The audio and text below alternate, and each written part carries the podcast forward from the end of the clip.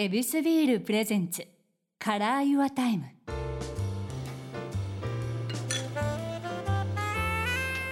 目抜き通りから一本入った静かな通りに佇む一軒の店、ユアタイム。ランチから夜の一杯まで気軽に人々が集うこの店にはさまざまなお客様がやってくる。今日は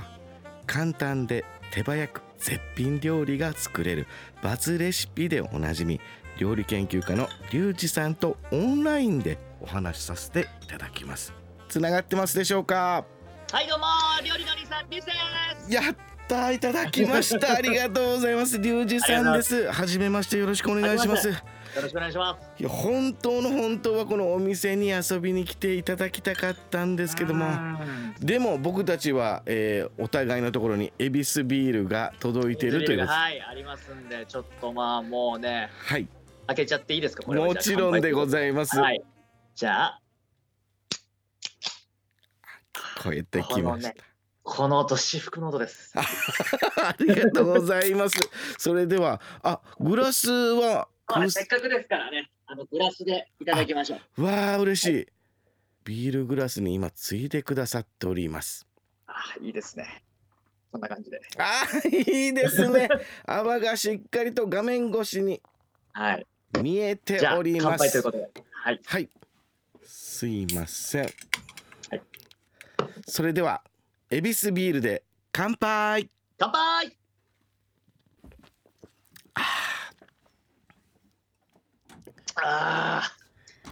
うまい。うわー、ネットでよく見る光景を今いただきました。いやー、最高ですね。エビスビールお好きですか？大好きです。あら、これは嬉しいです。はい、ビールもやっぱ飲まれるんですね。ビール飲みますね。だいたい1杯目ビールなんです。YouTube でやってる時は、ハイボールが多いですけども、はい、ビールも大好きです。そうだったんですね。はい、ではちょっと飲んでいただいている間にですね、改めまして、はい、リュウジさんのちょっとプロフィールを紹介させていただきます。お願いします。2017年にツイッターの投稿で料理研究家として活動をスタートされたということですね。今日食べたいものを今日作るをモットーに、すぐ手軽にできる絶品料理レシピ、バズレシピを紹介されているというリュウジさんでございますね。はい、ツイッターのフォロワー数も100万人を突破されておりますし、はい、YouTube チャンネル登録者数も193万人を突破という、はい、もう僕も登録させてもらいますし、本当ですか？もちろんです。ありがとうございます。嬉しいです。このうちのチームでももう視聴してる人結構もういっぱいいらっしゃって。もうありがとうございます。もうなんかちょっとふざけたチャンネルですけどもその通りなんですよね。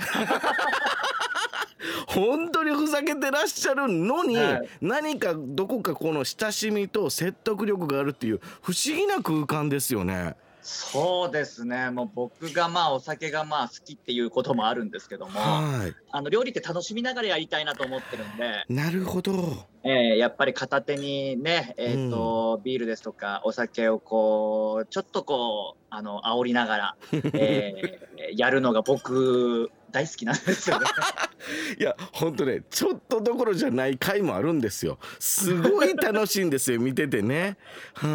もやっぱりこの料理としての説得力もあるということで、このバズレシピ、はい、バズるレシピということですね。はい、はい、そうですね。これってどういったコンセプトなんでしょうか？そうですね。バズるっていうのがそもそも拡散されるっていう意味なんですね。なので、ちょっとこう目新しい、その目を引くようなレシピが多いですね。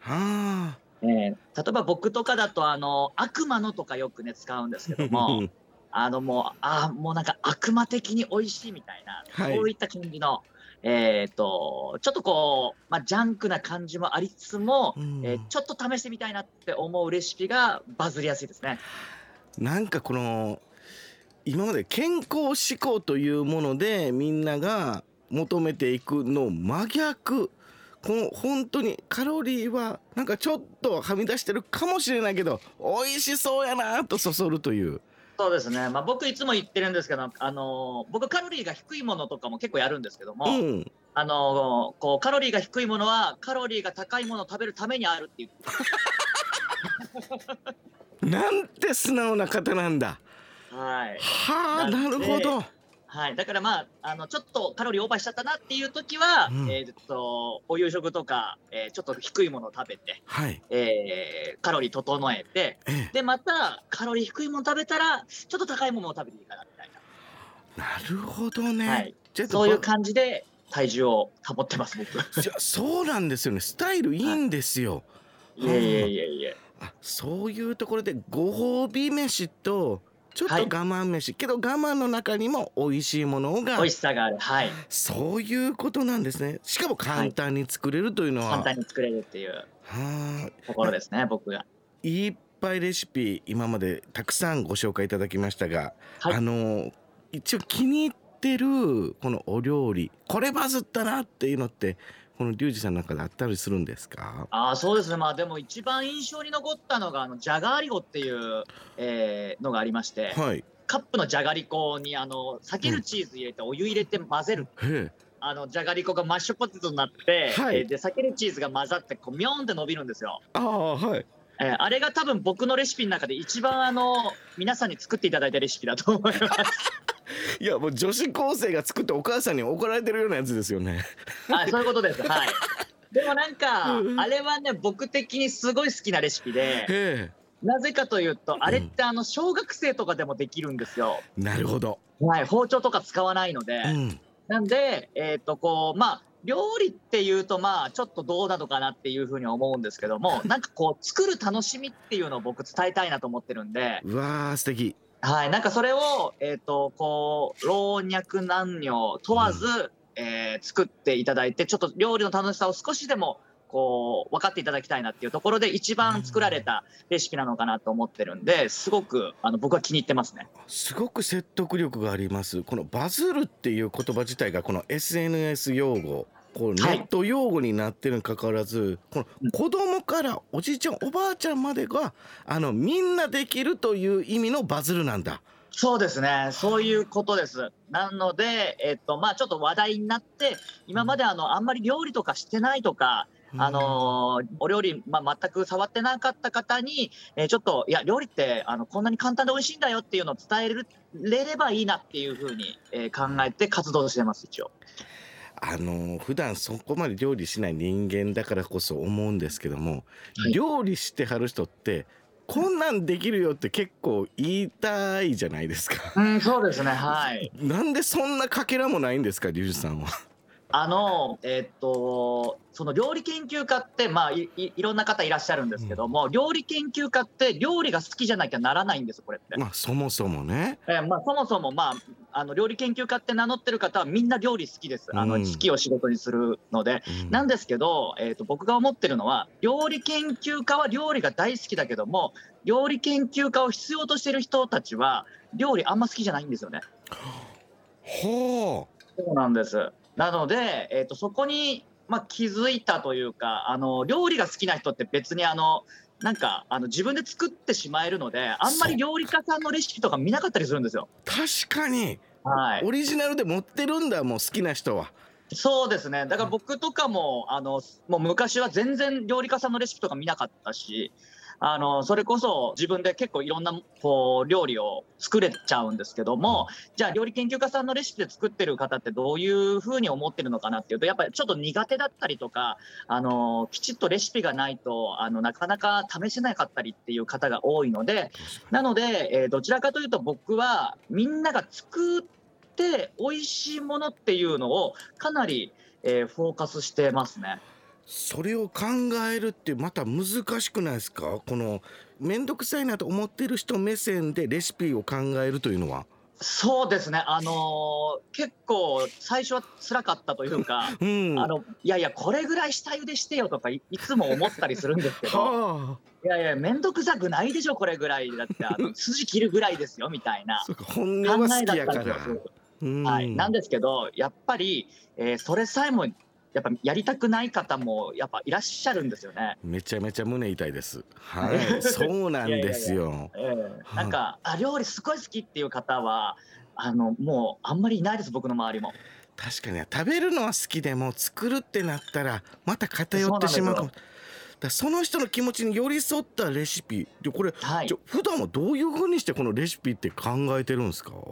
そうですね、まあ、僕は冷蔵庫の余りとかでよく作るんですけどもなんか撮影してちょこっとこうお肉余ったりするじゃないですか、はい、それってまあ毎日料理作ってる方ってやっぱありがちなんですよ。あ、これ余っちゃったなとか、ね、そういうなんかそういう時にこういうレシピあったらいいなとか、これなんかちょっと余るんだけどこういう食べ方あったらいいなみたいなのをもう毎日やってるので、はい、だから、この料理にしようとかっていうのはあんま決めないようにしてますね。なるほど。とにかくこの日常に特化して何かこう、はい、みんなの役に立つという目線のレシピなんですね。そうなんです。だからその現象が起こってしまった時がレシピの始まりっていうことなんですね。そうですね。なので、僕も毎日作って生活してるので、その作ったレシピで、はい、なので、どちらかというと生活に寄り添ったようなレシピの方が、多いかなっていうふうに思いますね。でもそういう意味でこの料理研究家を目指したきっかけってどんな感じだったんですか？ですね、もともとは料理研究家に、なりたかったんですけども、そもそも料理すごい好きで、やっててレストラン本当はやりたかったんですよね。だからなんかイタリアンは もうものすごい勉強して、なんですかフルコースドルチェまでできるんですけども、それを目指してて、イタリアン料理店に社員で入ったことがあるんですよ。なんですけども、そこで思ったのは毎日同じものを作るんですよ、飲食店って。やっぱり看板メニューのビーフシチューが食べたくてみんな来るみたいな感じなので、毎日同じことの繰り返しになっちゃったんで、なんかちょっと僕は毎日違うものが作りたいなって思ったのでそうするとなんか料理研究家だといろんなレシピをこう作れるので、そっちの方がいいなっていうふうに思ってたんですけども、慣れるとは全く思ってなかったので。でこれなんでなったかっていうと、僕がレシピを、備忘録としてSNS で上げてたら、それがたまたまバズってしまって、でそれが何個も続いてフォロワーさんがいっぱいいる状態になったんですね。その時に出版社さんからレシピも出しませんかみたいな話をされて、転がってくるんすね。そうですね、なんかまとめて本にしませんかみたいなことを言われて、それもう料理研究家じゃねと思ったんで、ちょっと名乗ってみようかなと思って名乗ったら、なんかいつの間にかなってました。あ、そういうことなんだ。この始まりが結局 SNS で共感ということで、みんながリュウジさんのご飯を求めていったっていうことですね。そうですね。なので、共感でこう需要が生まれたので、それがどんどんお仕事につながっていったのかなっていうふうには思いますね。もう全部スタートから手軽っていうのはもう始まりから一緒ですか？いや、始まりはめちゃめちゃめんどくさい料理してますあ、そうなんですかなんか最初に投稿してたら、なんか牛の第4の胃袋を買ってきて2時間煮込みましたとかやってましたうわ、全然手に入らへん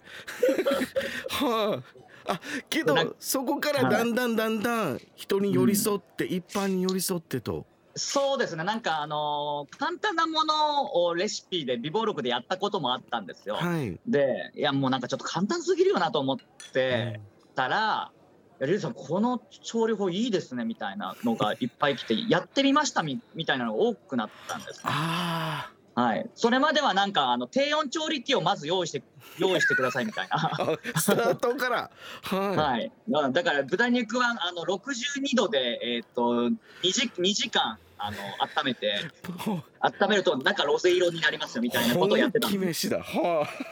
でもなんか求めてるものが違うんだなっていう。 なるほど、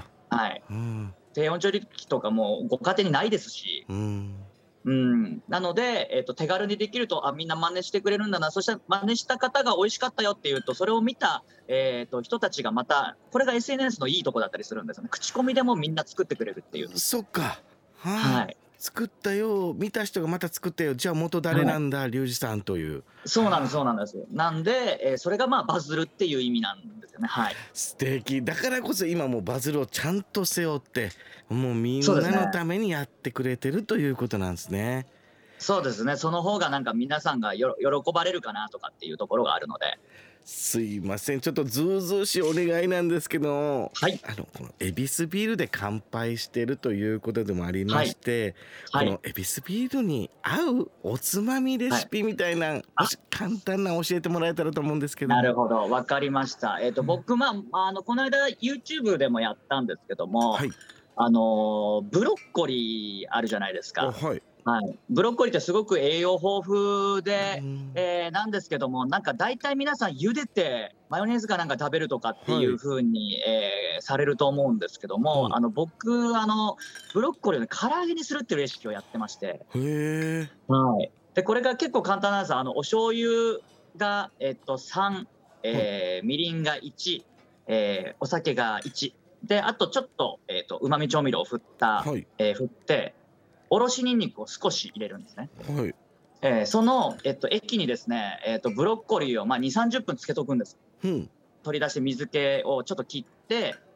片栗粉をまぶして揚げるだけです。わあ、はい、下味つけたフリッターになる。そうなんです。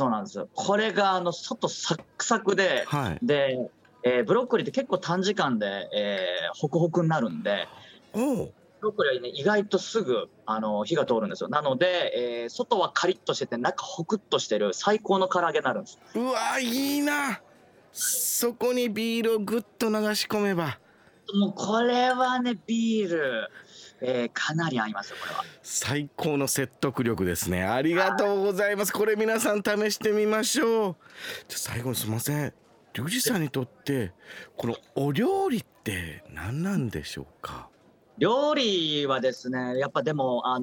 これはですね、千差万別なんですね、皆さんね、うん、趣味の料理もありますし、生活の料理っていうのもありまして。そうか、はい、趣味の料理とかだと、僕が最初やってたなんかもう牛の胃袋買ってきて煮込んで何時間にのももちろん料理ですし、僕